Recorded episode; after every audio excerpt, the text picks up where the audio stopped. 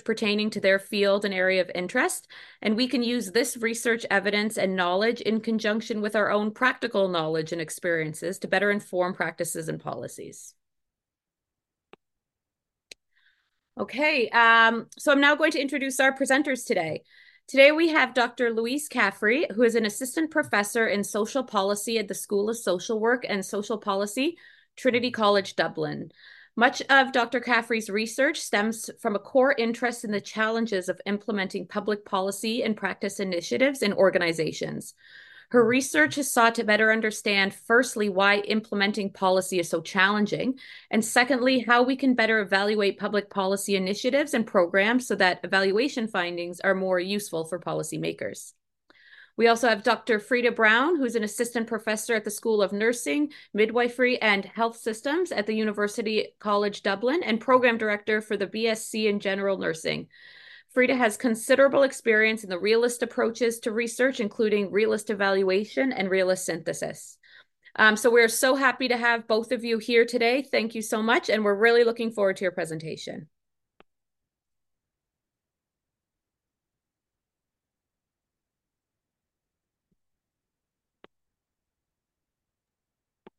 Thank you so much, Sarah. Sorry, just finding the the unmute button there.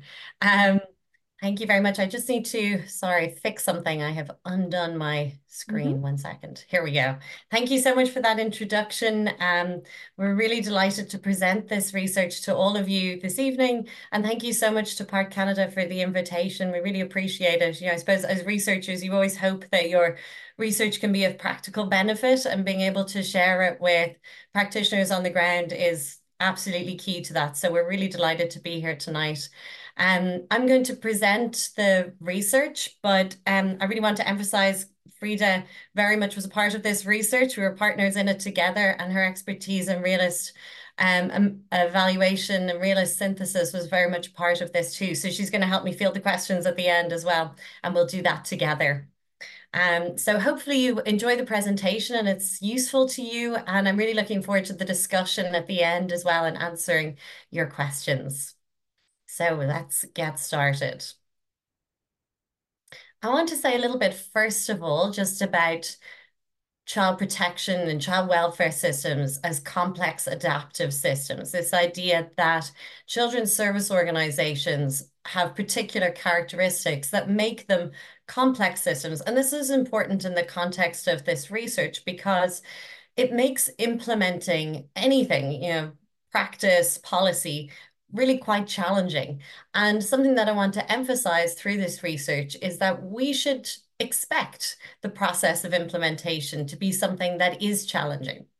Um, and there's a couple of reasons that child welfare organizations are challenging to implement things in. But you will, as people on the ground will know this probably from your experience. When you try to make change in big complex organizations you you find that things often don't quite go as planned. Um, and and that is something that is very common to this type of organization and there's a whole science around this called complexity science. So when we talk about child protection child welfare organizations we can say that you know implementation is difficult first of all because they are inherently difficult to control. So within these organizations, we have human people within them and they can self-organize. So if you think of something like a car, which is a mechanical system, it's of course much easier to implement something in a mechanical system because the system itself, the car, isn't going to self-organize as you try to make change in it. But that is not true of human organizations. Within human organizations, professionals, families can they have a, a, huge degree of agency and they can act and react and they do from their own perspectives their own local understandings their own histories and motivations. And to make things even more complicated the actions of actors are all connected. And so one person's actions can change the context for other people. And then on top of this child welfare systems are what we call open systems in the sense that the work of protecting children is cross-sectoral. It is not done just within one organization. All social workers must work with other professionals in order to do that work well. And this means that what we have is multiple interacting systems coming together to do the work of child welfare. And this makes things extremely complex. So implementing interventions is therefore, when I say interventions, I mean something like signs of safety or any kind of change to practice or policy. So I'm using that term generally. I'm going to call it an intervention, but it's, it's signs of safety or anything like it, any kind of change. And making these these interventional changes can be challenging because their consequences are inherently difficult to predict because of the complexity of systems. The other aspect to this is that child protection interventions are themselves complex. So when we take something like signs of safety, it is itself a complex intervention. It has multiple components. So like the system that it's introduced into, it has loads of parts and those parts interact with each other. And the intervention itself can modify the context. So when signs of safety or any other intervention is introduced, it itself changes the context for people working in it and service users in it. And signs of safety is part of a, it's one of a subset of types of interventions that actually explicitly tries to change the context. So we'll talk about this a bit as we go along, but something that signs of safety is looking to do is actually to try to change the context it's implemented into in order to try to get the outcomes that it's looking for. And so when we think about implementation within child welfare systems, and it's not unique to signs of safety, but it's absolutely relevant to signs of safety, what we're really talking about is the introduction of complex interventions into complex systems. And that process is inherently going to be potentially challenging. It's going to be unpredictable. And I would argue that we should expect that based on what we know about these complex systems. So with that kind of background in mind, our research looks at signs of safety and its implementation. And I'm not going to talk too much about signs of safety itself because you're all probably very familiar with it, but a few things just to, to note, you know, so Signs of Safety aims to provide families with a genuine opportunity to demonstrate that they can provide safe care for children before the system intervenes to provide that care itself. And it builds on solution focused therapy and strengths based practice, aiming to help professionals to build strong relationships while keeping a definitive focus on safety. And within that, it looks to help professionals to develop balanced analysis and to incorporate strengths, harm, and risk of harm while analyzing with an open mind. And I want to emphasize that last point because I'm going to come back to it in a little bit. This is something that Signs of Safety very much aims to do.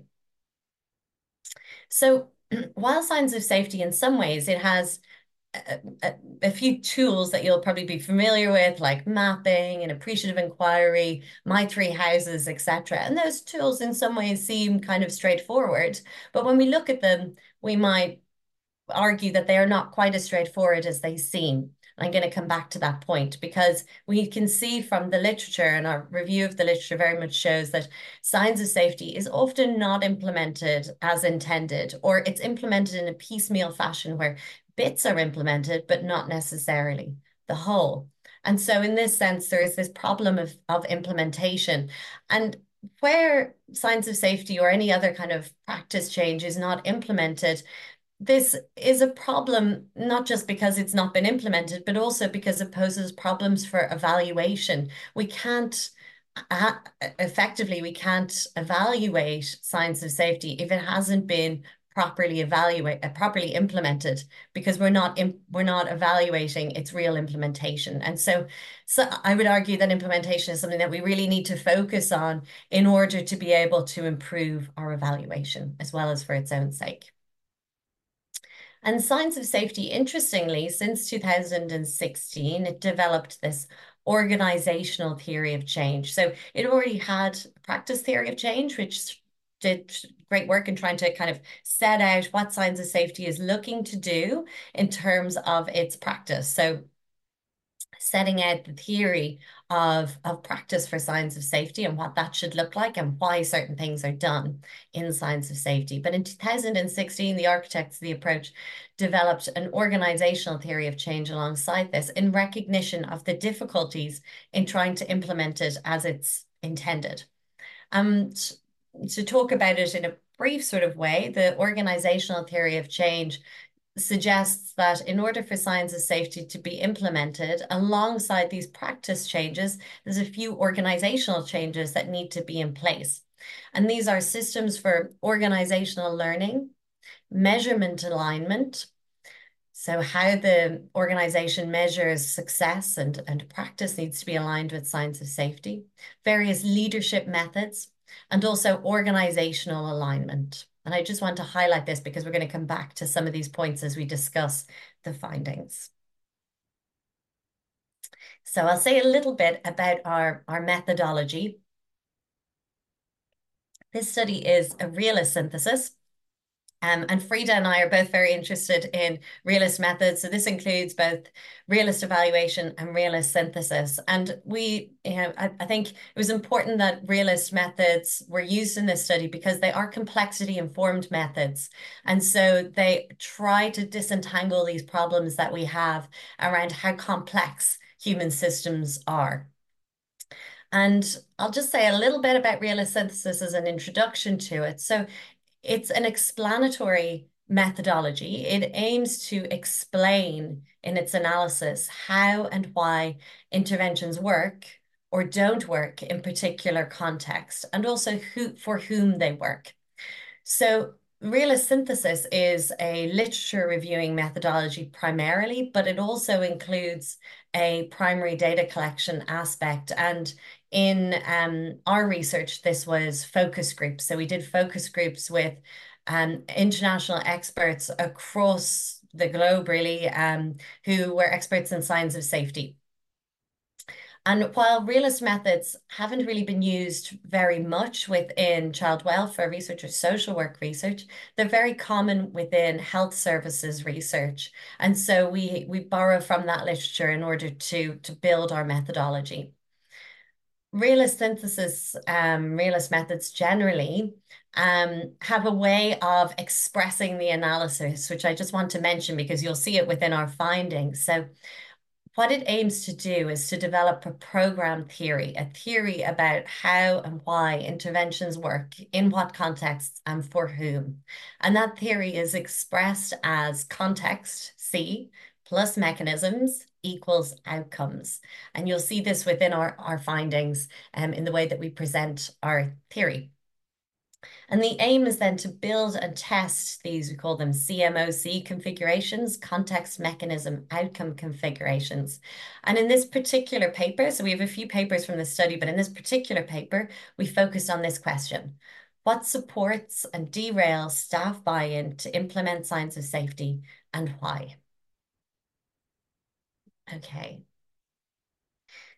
So briefly, our, our methodology consisted of these stages. We started with a two-member expert panel and quizzed them about their our understanding of the program logic of signs of safety, of how exactly signs of safety works, um, including in what context it might behave in different ways and for whom it might behave differently in their experience. And we had questions around the logic of the program that they were able to help us with. And we then moved into our empirical literature and, uh, you know, full uh, uh, data data analysis within this and data collection stage. So we did a re realist review of the literature and ultimately we extracted 53 studies um, for this, this study and 31 of them are cited in this paper. Um, we the ones that we didn't cite are, are, cited in other papers where we're answering different questions around um, signs of safety. And from this, we produced initial program theories, and they're written as these CMOCs, context mechanism outcome configurations. We then did focus groups with 22 international signs of safety experts, and they were with the, the signs of safety um, trainers and consultants from around the world, as well as the architects of the approach, the, the designers of it, builders of the approach, and ELIA um, directors. And we use those to help to develop these theories further and to confirm or refute them and build new theory. So we did an analysis of that data and then returned to the literature to refine our theories. And ultimately, what we're presenting here in this, this paper is a final program theory related to implementation of signs of safety. And we presented as six CMOCs, which I'm going to go through now. And they're on this question that I mentioned previously. What supports and derails staff buy-in to implement signs of safety and why?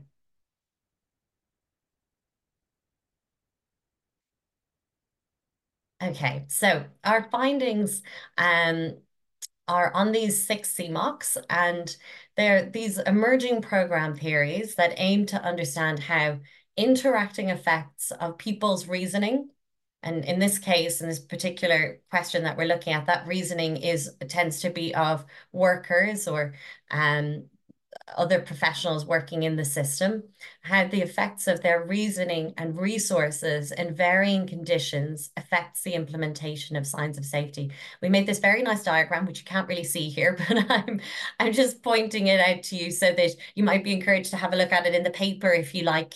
Um, it pulls together all of our findings together into one diagram and shows how they relate together, but I won't get into that level of, of detail here.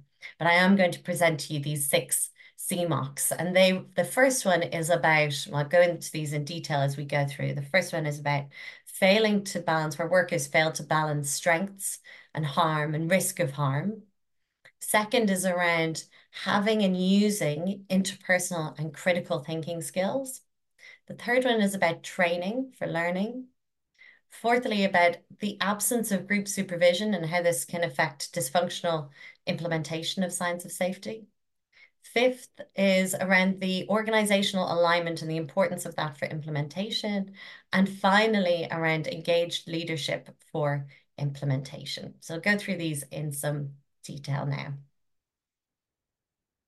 So this first CMOC relates to mindsets effectively, mindsets of workers. And you'll know that within signs of safety, a really key assertion in um, signs of safety itself is that the family's ability to care is not static, it's not fixed, it is context dependent in the sense that signs of safety asserts that it's possible that a family who are not caring for their child well now may be able to care for their child if the right support is provided. And part of the worker's role is to try to figure out if that is possible for this family or not and to do the work of analysis and making decisions around um, around that. So in order to do that analysis and make good decisions and judgments within signs of safety, workers are encouraged to, in the first initial stage, to suspend their judgment until they have collected enough information so that they're not biased by their initial um, thoughts about the case. And to then balance evidence around strengths, harm and risk of harm. And of course, signs of safety is a particular type of intervention that brings in strengths-based practice. And so it focuses not just on harm and risk of harm, but also on strengths. And what we see from the literature is that there is evidence that workers can use signs of safety well, but it's not always used well. It's not always implemented well. And so some what we see again from the literature is that some workers fail to balance analysis so they're not balancing strengths, harm, and risk of harm well, and therefore not doing signs of safety well. And some workers oppose signs of safety, and they oppose it it seems because they object to the inclusion of strengths within the approach. Uh, some workers believe that including strengths within analysis could be dangerous, could be harmful and that the focus should be on harm and risk of harm. And therefore, they don't want to use signs of safety. And of course, this can then derail the implementation. And so in our analysis, pulling um, everything together, we suggest that we can see two mindsets that are apparent within the implementation of signs of safety and have an effect on implementation. The first we called fixed towards harm. And this is where workers are incorporating an assessment of harm, but they're not incorporating strengths within their analysis. And the second is the opposite of this, so the opposite problem effectively. And we call this fixed towards strengths. And this is where workers are excessively focused on strengths and they're not giving sufficient attention to harm. So let me give you a little bit more detail about those two mindsets. So this is a CMOC, a context mechanism outcome configuration. You can see we represent context with C, M with a mechanism with M, and O with outcome, but it's a narrative explanation of what is happening that pulls together our analysis. And in terms of this first mindset, so going, sorry, go back here. So this is the one about fixed towards harm. Where a worker is cognitively fixed towards harm, they may fear that incorporating strengths is unsafe, or they may perceive signs of safety strategies as pointless because they assume that families lack the capacity to change, and they may therefore fail to implement signs of safety. And this is a quote from our focus groups that illustrates um, this, this point. So one of our participants saying it's about and just explaining this idea saying it's about another version a vision that they have on child protection. It's the idea that families can't change and so we have to take the kids out of the family and put it in the residential care or foster care situation and that they are not smart enough or bright enough to change and that to be a better parent is just not in their abilities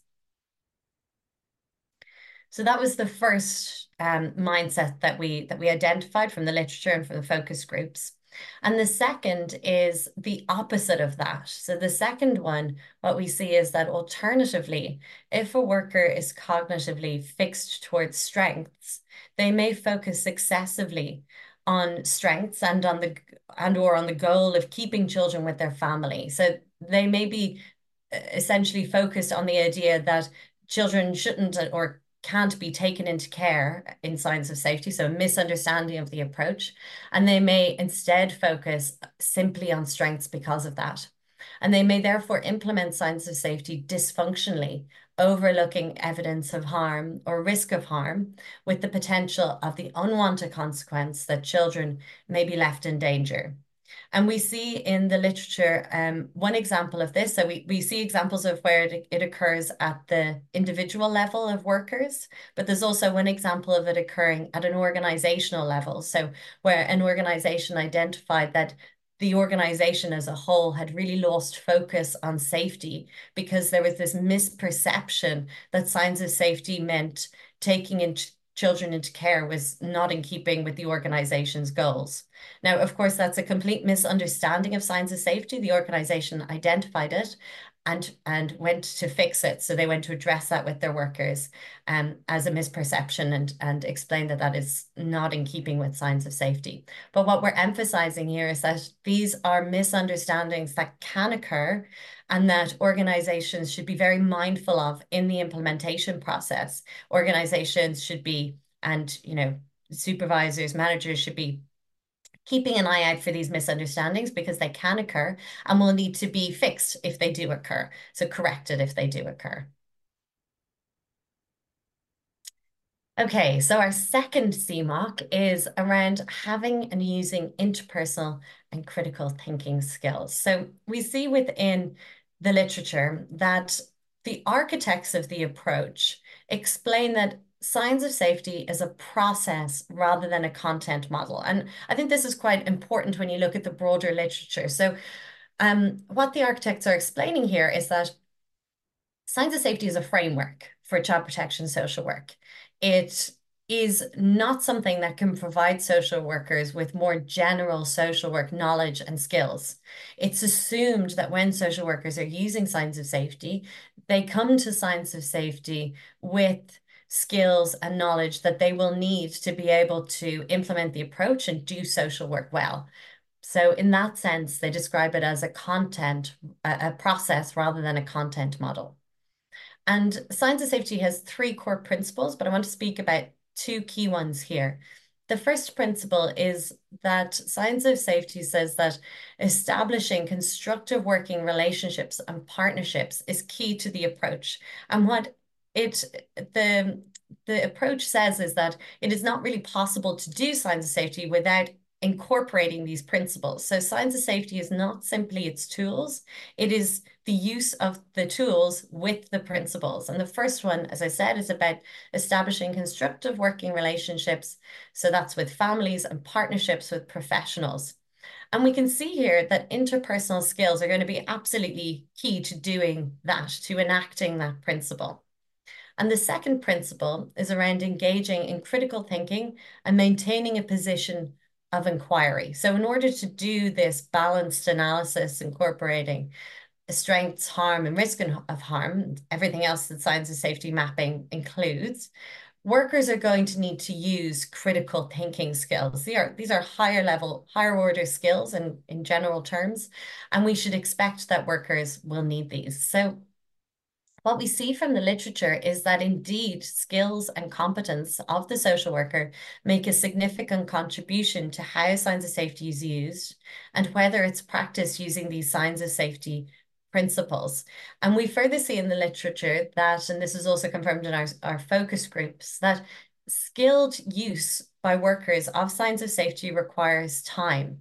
So while workers can do the basics of signs of safety in the sense of using the tools, because the tools seem relatively straightforward to use, things like mapping or my three houses might you know they, they look like simple processes and so people can adopt them and use them fairly quickly. But to actually do signs of safety they must incorporate these interpersonal skills and critical thinking skills and that takes time to develop. Workers need that time to be able to develop those skills. Workers also need time to think slowly. So we know from broader literature that being able to do critical thinking requires slow thinking. People need, all, all humans need time to do that work. It cannot be done fast. And so within social work organizations, workers will need time to be able to think. They'll also need time to develop relationships with families in order to enact these and interpersonal skills. And of course, that has implications for, for example, caseload, how many cases workers have. Do they have the time to think slowly, to build their skills, and to develop relationships with families? That's something that we flag here as something that organizations need to think about in implementing signs of safety. So, summing up this um, CMOC, we said if workers use signs of safety tools and processes, but they don't have sufficient interpersonal and critical thinking skills, or they don't have sufficient time to use these, then families may not feel a sufficient sense of psychological safety, comprised of trust and feeling cared for, to feel engaged, uh, to engage in the social work process. In addition to this, social workers may not be able to suspend their judgment until enough evidence is collected to balance harm, risk of harm, and safety. And therefore, workers may not implement signs of safety because they lack the skills or the opportunity to use the skills that are needed to enact the principles that are the essence of the approach. So what we're emphasizing here is that signs of safety is not simply its tools or its processes, the things that are sort of more obvious in what people may think about when they think about signs of safety. What our analysis suggests is that it is those things, but it's those things with significant skills, particularly interpersonal skills and critical thinking skills. And we should think of it as that integrated whole. And those things will be needed in order to implement the approach effectively. So it's something for organizations to think about in the implementation process.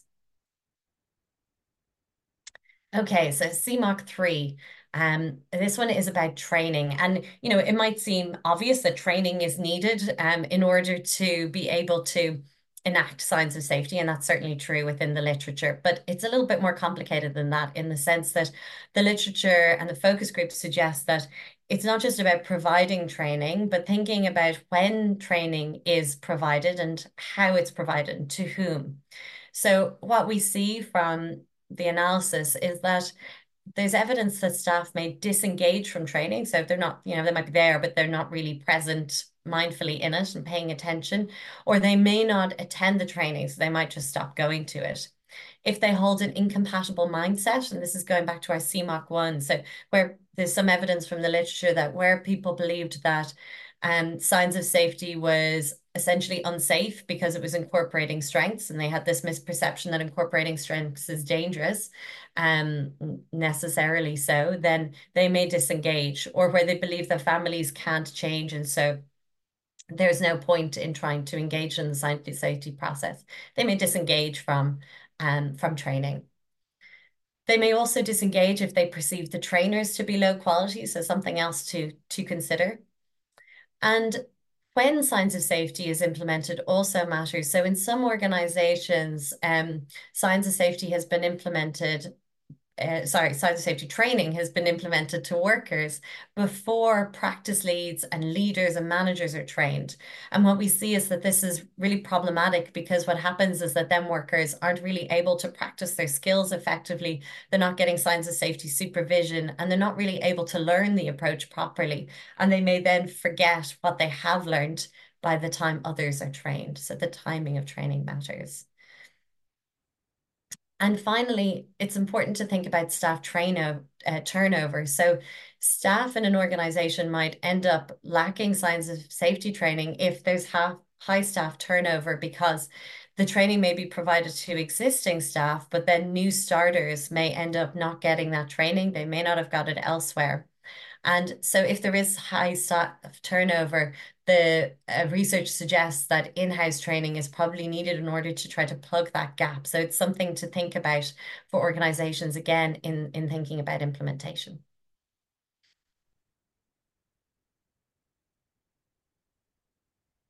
So CMOC 4. This one is about group supervision. So as you know, you know, generally in social work, supervision is most often a one-on-one process, but within group, within signs of safety, it's group supervision. It's done in a group and quite purposively so.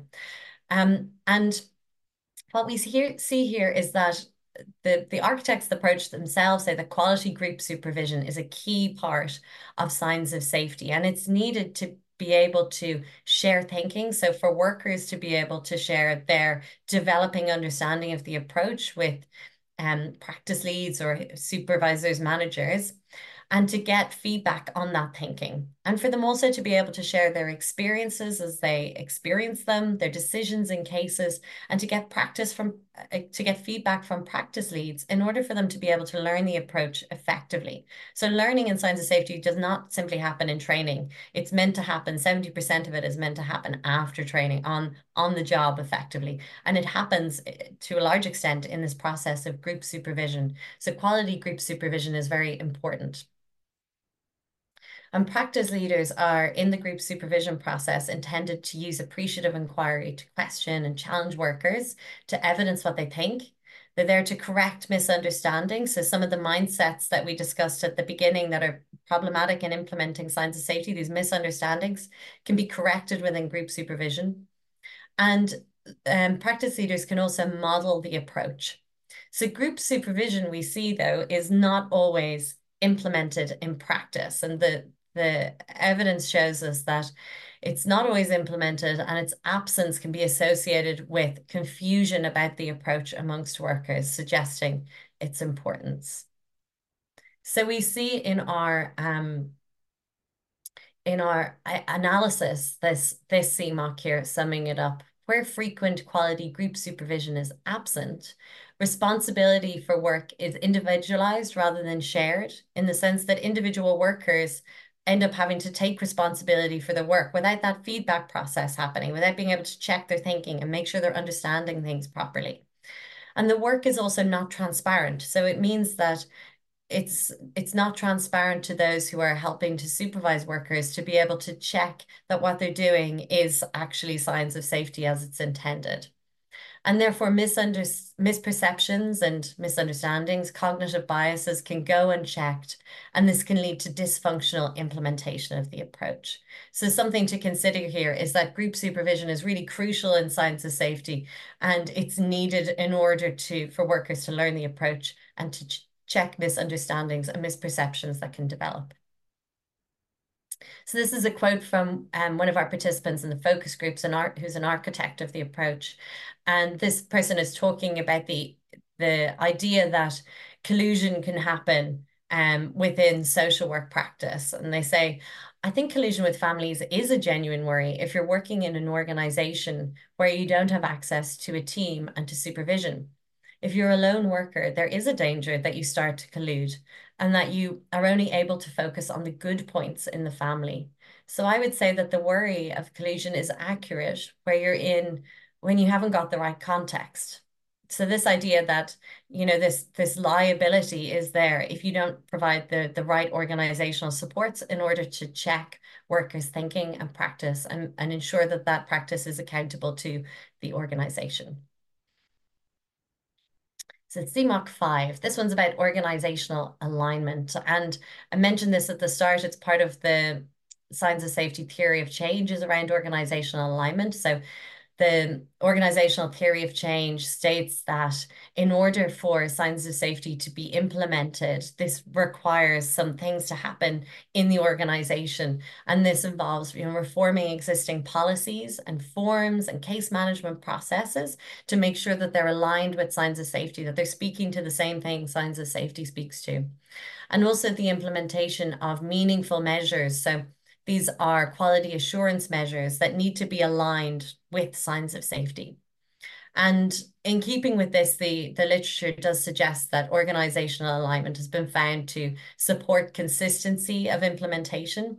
And we see this for a number of reasons. We can see some logic behind it in the literature as well. So where organizational processes are not aligned, staff can become quite frustrated, understandably, with implementing signs of safety because they can end up duplicating their recording. Um, so recording practice notes in, in two different places or in different headings that don't align with signs of safety. And that can be very frustrating and time consuming and take time away that could be spent with families. And implementation before alignment happens can also lead to confusion for staff because they're working with old processes that don't match up with signs of safety. Where forms aren't aligned, it can be challenging for supervisors to see the work that's being done, to check it, and to support learning and accountability practice. And finally, some workers and seem to also understandably question the organization's commitment to signs of safety where worker where systems aren't aligned and might therefore be hesitant to bother to implement the approach and to learn it if they're not sure the organization is really committed to keeping it and doing it. So summing this up, we say where organizational systems are not aligned with signs of safety, Staff focus may be diverted from learning and doing signs of safety practice onto what the system records. And learning and accountability may be impeded because supervisors can't easily check signs of safety practice. And further, staff motivation might be diminished because staff don't believe signs of safety is a priority. And staff might feel frustrated and confused by needing to duplicate recording, and therefore they may not implement signs of safety.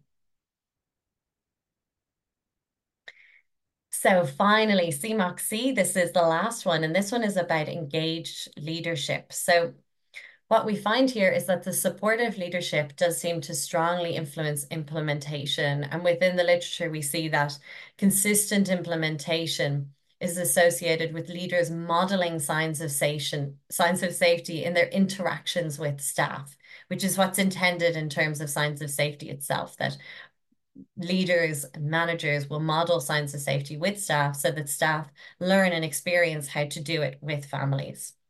So we sum this up as follows where leaders do not closely follow signs of safety methods of learning and leadership in their interactions with staff, or are not closely engaged with frontline practice and do not explicitly expect that signs of safety will be used by all employed staff in every service, Staff will miss active learning opportunities, lack confidence that they will be supported to learn and work in new ways and be judged by fair criteria, and they may therefore not implement signs of safety. So this is um, a quote by one of our participants in the focus groups talking about what it looks like when you have engaged leadership in their experience. They're saying, we had the CEO in the organization where I was working when I learned about signs of safety. And he always knew if there were really hard cases and he always was emailing or giving a phone call, or maybe if he was in the same office, just saying hi and checking in with you. I think that's the leaders we need who are really wanting to go back there once in a while and yeah, that can grow their love for the hard work that social workers do and keeps them so connected. So that's the, there are six CMOCs in terms of our findings. And I just want to draw together a few conclusions around this um, as a whole. So first of all, you know, I think we, it's really important to acknowledge that implementation is really challenging and it's unpredictable. So where anyone in an organization is finding the process of implementing signs of safety or anything else difficult, it's difficult because it is difficult. There, that is inherent to, to working within a human service organization. And what I would argue we need is better understandings of how and why non-implementation as well as implementation happens and how and why dysfunctional implementation happens so that it can be you know, so we can keep an eye out for it and so that we can learn to correct it and adapt the system in order to be most productive within that unpredictable process. And we have within complex adaptive systems this very well evidenced propensity for unintended consequences. So I think it's important to note that anyone trying to make change shouldn't assume that messaging will be understood as they intend. And it's very common for misunderstandings to happen within implementation processes. And we see an example of this within science and safety. So monitoring staff sense making, checking in with staff to see how they are understanding um, what it is that they have been asked to do, and exploring underlying assumptions and beliefs that underpin behavior is really important in this process in order to tackle misunderstandings and to work with staff to address anything that might be misunderstood in terms of um, imparting a, a practice framework. Our research also really emphasizes the importance of critical thinking and interpersonal skills. That signs of safety is not a set of tools. While it might just look like a set of tools, that's sort of the outside of the approach, but the inside is a set of principles that underpin these tools. And they're crucial to being able to actually enact signs of safety as opposed to just implementing the trappings of tools. And while critical thinking and interpersonal skills might seem like taken for granted skills, we know from international research that, you know, they are they should not be taken for granted. They are sometimes lacking. And Donald Forrester has done a lot of work on this, for example, showing that social work communication skills, while they're often assumed, that it's not always the case that they are there. And they may be something that organizations need to work on in order to be able to implement this approach as it's in, intended. Important uh, uh, important to this is having a really supportive working environment as well. And there are things that need to be in place for workers to be able to do this work. So support for building skills, that takes time and it takes having enough space to be able to deploy those skills once they are learned. So having enough thinking time to be able to do critical thinking, but also time to build relationships with family and to consider as well how and when uh, training is provided that not just providing training in itself is important but it's also important the sequencing of, of training with other professionals and um, when it's provided governance too is something to consider. So leadership that's connected to practice is evidence that this seems to be important in the process of implementation, as well as aligning recording systems. So making sure that um, there isn't duplication of systems with one signs of safety system and then old systems still there. That signs of safety is implemented after those systems have been aligned so that they're they're fully aligned together. And finally, just the unpredictability of making change and keeping in mind this, this idea from Argyris and Schön. So this is an idea about organizational learning that in order to implement change in such complex organizations, it's really crucial for organizations to think about the processes that they have in place. Firstly, for what we call single loop learning. So this is about correcting misperceptions, which will inevitably occur, and developing learning. So it's not enough to provide training. More than that needs to happen. We should assume that misperceptions can occur and make sure that there are processes in place to correct them. Now, group supervision with sign, within signs of safety is a key strategy for doing this, and, and this sort of highlights the importance of that, that process, quality, frequent group supervision. But organizations also need to have processes for what's called double loop learning. And this is about correcting the organization's underlying norms and policies and objectives. So, where the organization itself is impeding implementation or impeding workers from being able to do good practice, for example, by having processes that create excessive bureaucracy or take them away from time with families unnecessarily then those processes need to be understood, identified, and addressed as well. So all things for for organizations to to think about as in the implementation process. And hopefully this is some there's some food for thought in, in terms of, of thinking about these things. I'd be really interested to hear your thoughts about this and any any questions, of course, that you have. So finally, just to say that um, this research is published in this article, and um, I'm really proud and delighted to say that we were able to publish it under a Creative Commons license, which is a very open Creative Commons license, a by by license. It means that you can just click on that link and you'll be able to access the article. There's no paywall or anything like that. You're also free to share and adapt the, the article um, with the one restriction that you give credit, so you cite it. Um, and if you make any changes, that you make clear the changes that you've made. And other than that, um, we hope that you you will be able to use it. We have also published other um, articles from this the same piece of research. So just to flag those as well. This one here around understanding the social worker family relationship through self-determination theory, and that's published in Child and Family Social Work. It's also open access. And we have another article that's under review, which is about understanding the social worker organizational relationship. So um, I hope that um, you're you're able to look at those if you would if you would like to. And just to note as well, thanks to Resolutions Consultancy who provided funding for this study. And these are email addresses in case you would like to get in touch. We'd be delighted to. So I'd be very happy to take any questions and, and thank you very much for listening. Thank you so much, uh, Dr. Caffrey. Um, we really appreciate you taking the time. Um, I know it's the, the end of uh, your day and you're winding down. Um, and so uh, we can't thank you, both of you, for coming today to share your findings. Um, so much knowledge as well. Um, I want to remind the audience to continue submitting your questions to the Q&A box and email them. Uh, we have quite a few questions that have already come in.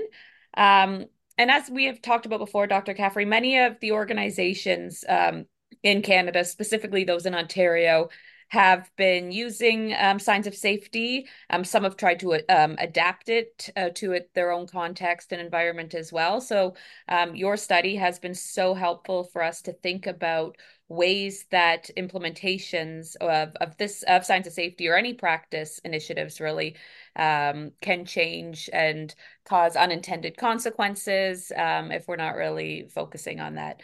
Um, before we get started too, uh, I just wanted to ask um, why signs of safety? So you're interested in a lot of different practice initiatives um, in different sectors. Uh, what drew you to um, this specific practice model? Uh, well, for me, it's the context, I suppose. In Ireland, um, signs of safety became the national practice framework for all child protection social workers in late 2017. So before that, there were 17 different areas um, within our child and family agency, and each one was using a different practice framework or perhaps a few different frameworks.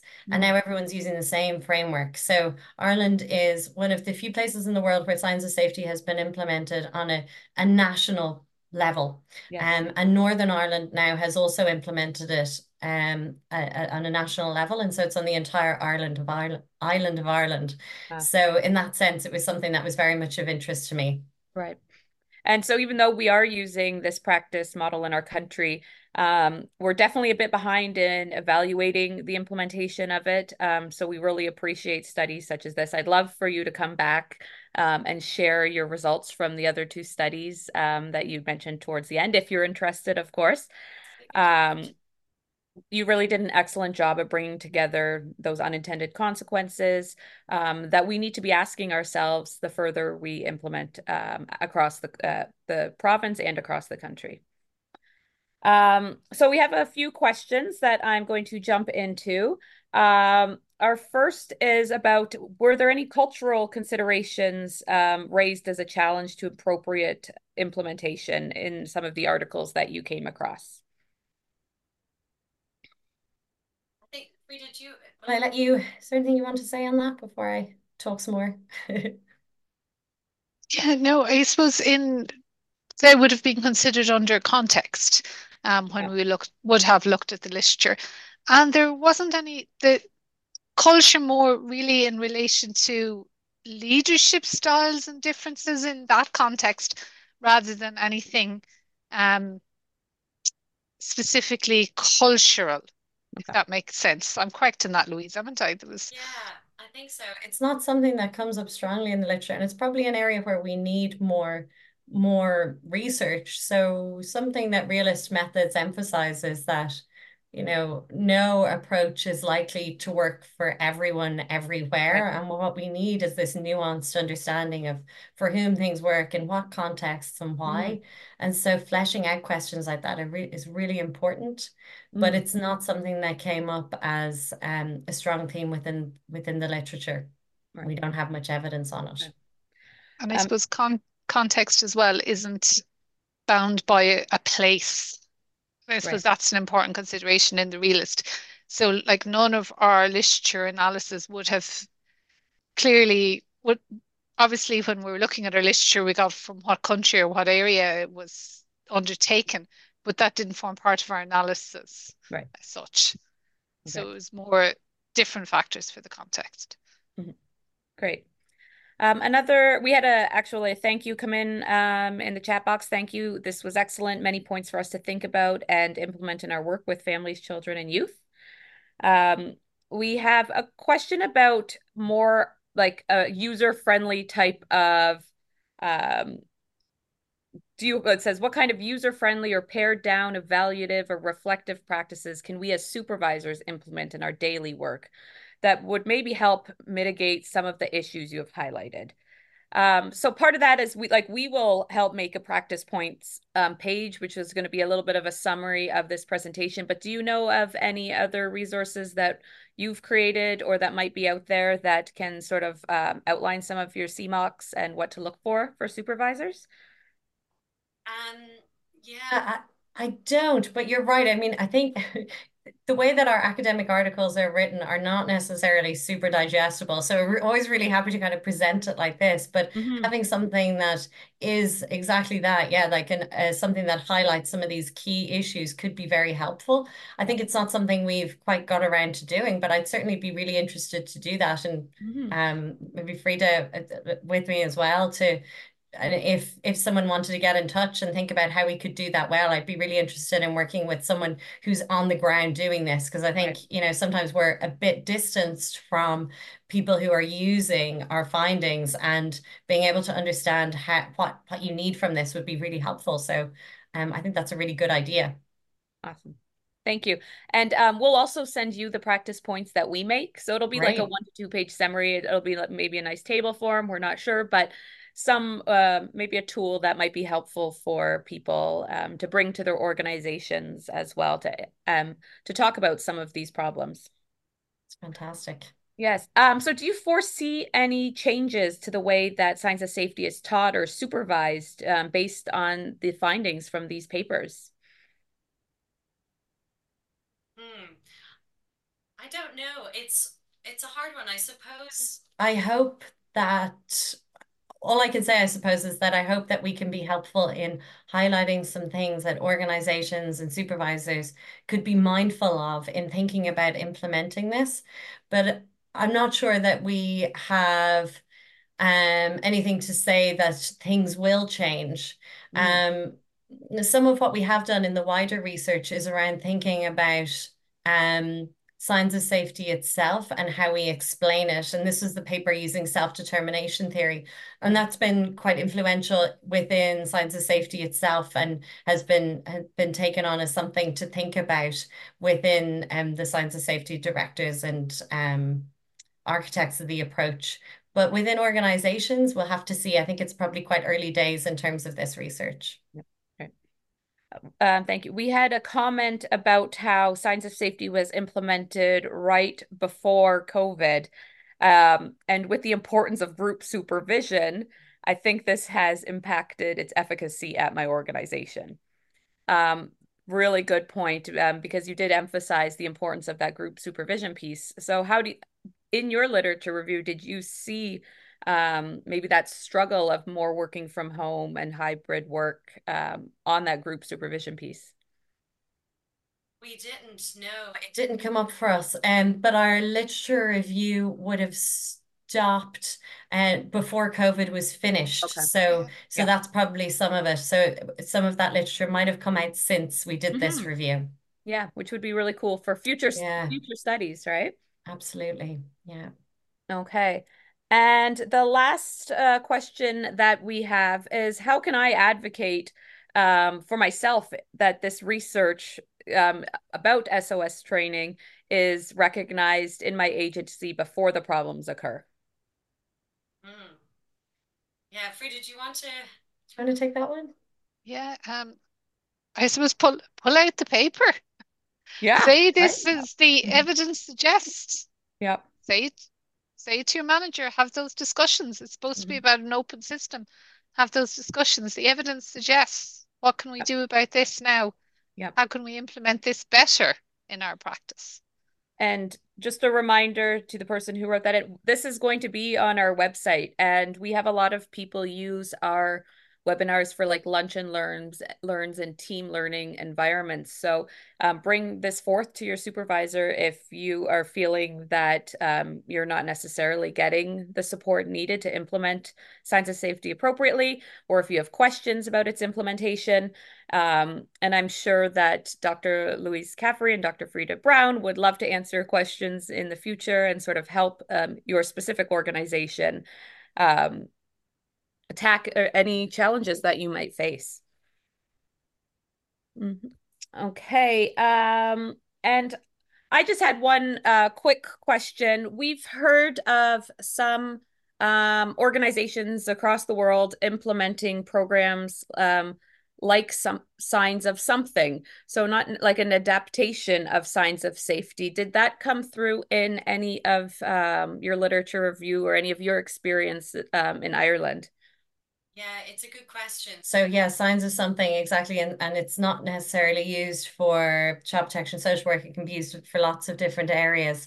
Um, we limited our study so that we were only looking at this one area. So mm -hmm. it's mm-hmm. not something that we looked at, okay. but it it is being adapted in various different places to to use it in different areas. So I think, you know, watch this space and we'll we'll see what happens there. But I can't say much about it from the literature because we didn't look at that in any kind of systematic way for this particular study.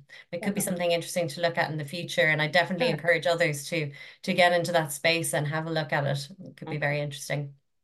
All right. Um, it looks like our time is up. Um, I'm hoping this is not the last time that we speak with you both, though. I'd be really interested um, and having you back if you're interested to talk more about this study. Um, we've talked about it quite a bit at our um, at PART here about how much we love it.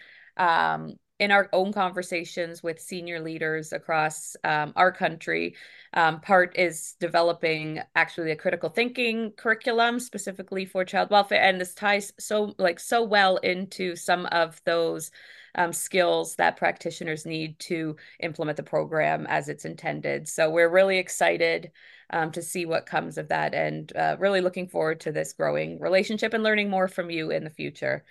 Um, I really want to thank all of our practitioners for signing in today to listen to the webinar. We truly appreciate your support and engagement to PART and your desire to be a lifelong learner. Um, we also want to thank both of our presenters because we love this platform. We're able to connect researchers with practitioners from all over the country and the world.